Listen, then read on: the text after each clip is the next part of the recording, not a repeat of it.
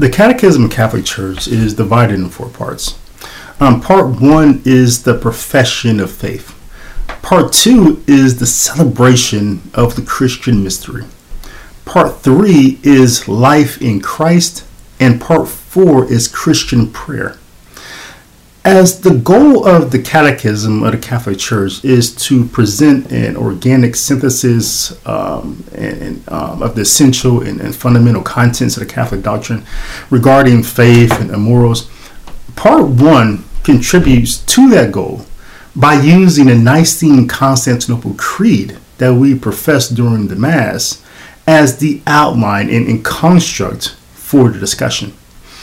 Um, as a profession of faith ought, the creed begins with the phrase, I believe, or we believe, thus signifying that the profession of faith um, is but a mere response to the faith that was given to us. That the tenets of our profession are a succinct affirmation of what has been revealed to us. Otherwise, if we were to begin our creed with the words um, I find or I have found or we have determined, it would signify that the forthcoming tenets were things that we had discovered on our own without any supernatural help. Rather, it is we believe because we needed help, we needed faith.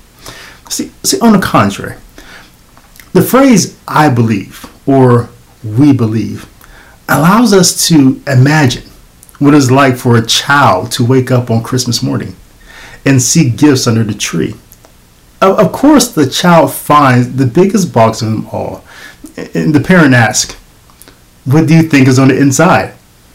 I don't know, says the child, but I believe it is something that I always wanted.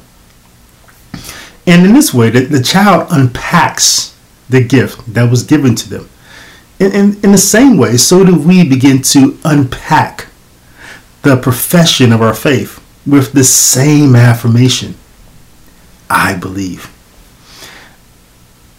That God gives us human reason and faith so that we might know Him um, definitely says definitely says more about us than it says about God. Chapter one of this first section is called Man's Capacity for God. And it addresses three things. Um, one, our capacity to desire God. Two, our capacity to know God. And three, our capacity to speak about God. But really, it is such an audacious thing to even think um, about that, that man. And, and when I say man, I'm speaking in the language of the church that uses the word man to universally speak of both man and woman. But again, it, it is such an audacious thing to even think about. That, that man has a capacity for God. That, that the finite has a capacity for the infinite. That sounds impossible because we know that finite things have limits on capacity. For example, a refrigerator has a limited capacity to hold food. If your refrigerator hits its capacity, you're either going to have to give some of the food away or throw some away or to cook some of the overflow or, or go buy a second freezer. If a company um, starts getting flooded with orders for their products, they are going to have to make a decision. Um, either they're going to have to turn down a business, um, their new business, or they're going to have to build out capacity by hiring more employees or move into a large building where they can house more supplies and, and more finished product. But these are efforts we would have to make on our own to make that space. Yet, what the Catechism is saying here in paragraph 36, uh, drawing from Genesis chapter 1, verse 27, is that man has this capacity because he was created in the image of God. That man was created with this capacity to know and to love the Creator. Makes it all the more sad. When we when we look at culture today and we see that people make room in their lives for everything else for every material pleasure for every unchaste emotion for every career path um, and every other major life decision but they do uh, they do not um, allow any space for the one whom they were created to have capacity for in their life. As human beings, um, we all have natural limits. On our own, to determine for ourselves, there's only so much love, so much patience, so much kindness, so much mercy, and so much self control um, that we have to draw from. I used to feel sorry for my mother as a kid because she always used to tell me, Brock, as, as she called me, she didn't call me David, she called me Brock, my nickname. Um, you're getting on my last nerve. And I felt bad for her because it didn't seem like God gave her a, a whole lot of these nerves, right? And I used to wonder if she had more nerves when she was younger. Right? What happened to her nerves? Right?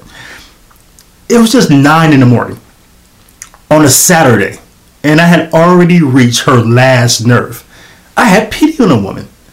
And I used to walk around on eggshells around her because I didn't want her to lose any of the few nerves she had left. If you find it difficult to believe that God has given you um, more capacity than what seems possible for you, consider the liturgy of the Holy Mass. The priest, who himself, in the person of Christ, in persona Christi, most uniquely sings of this reality that man does have capacity for God. And by the word of God, the words of consecration uttered by the priest, that what was dead, bread and wine, comes to life, comes to be the true, real presence, the real body, blood, soul, divinity of Jesus Christ.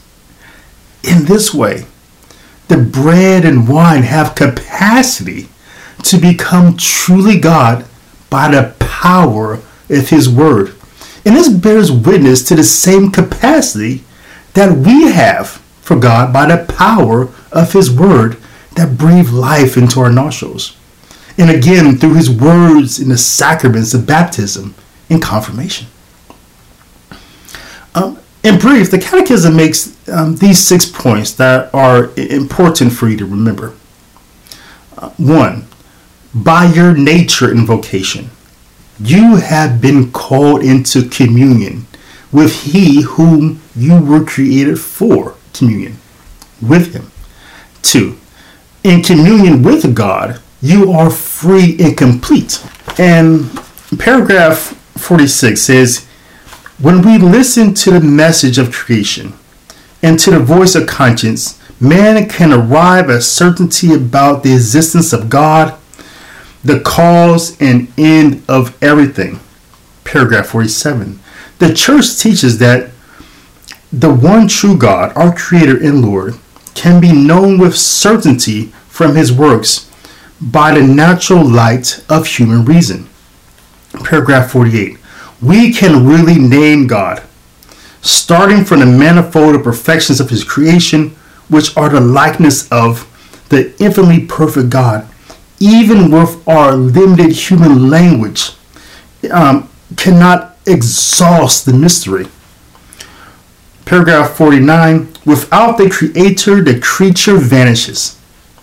This is the reason why believers know that the love of Christ urges them to bring the light of the living God to those whom do not know Him or who reject Him.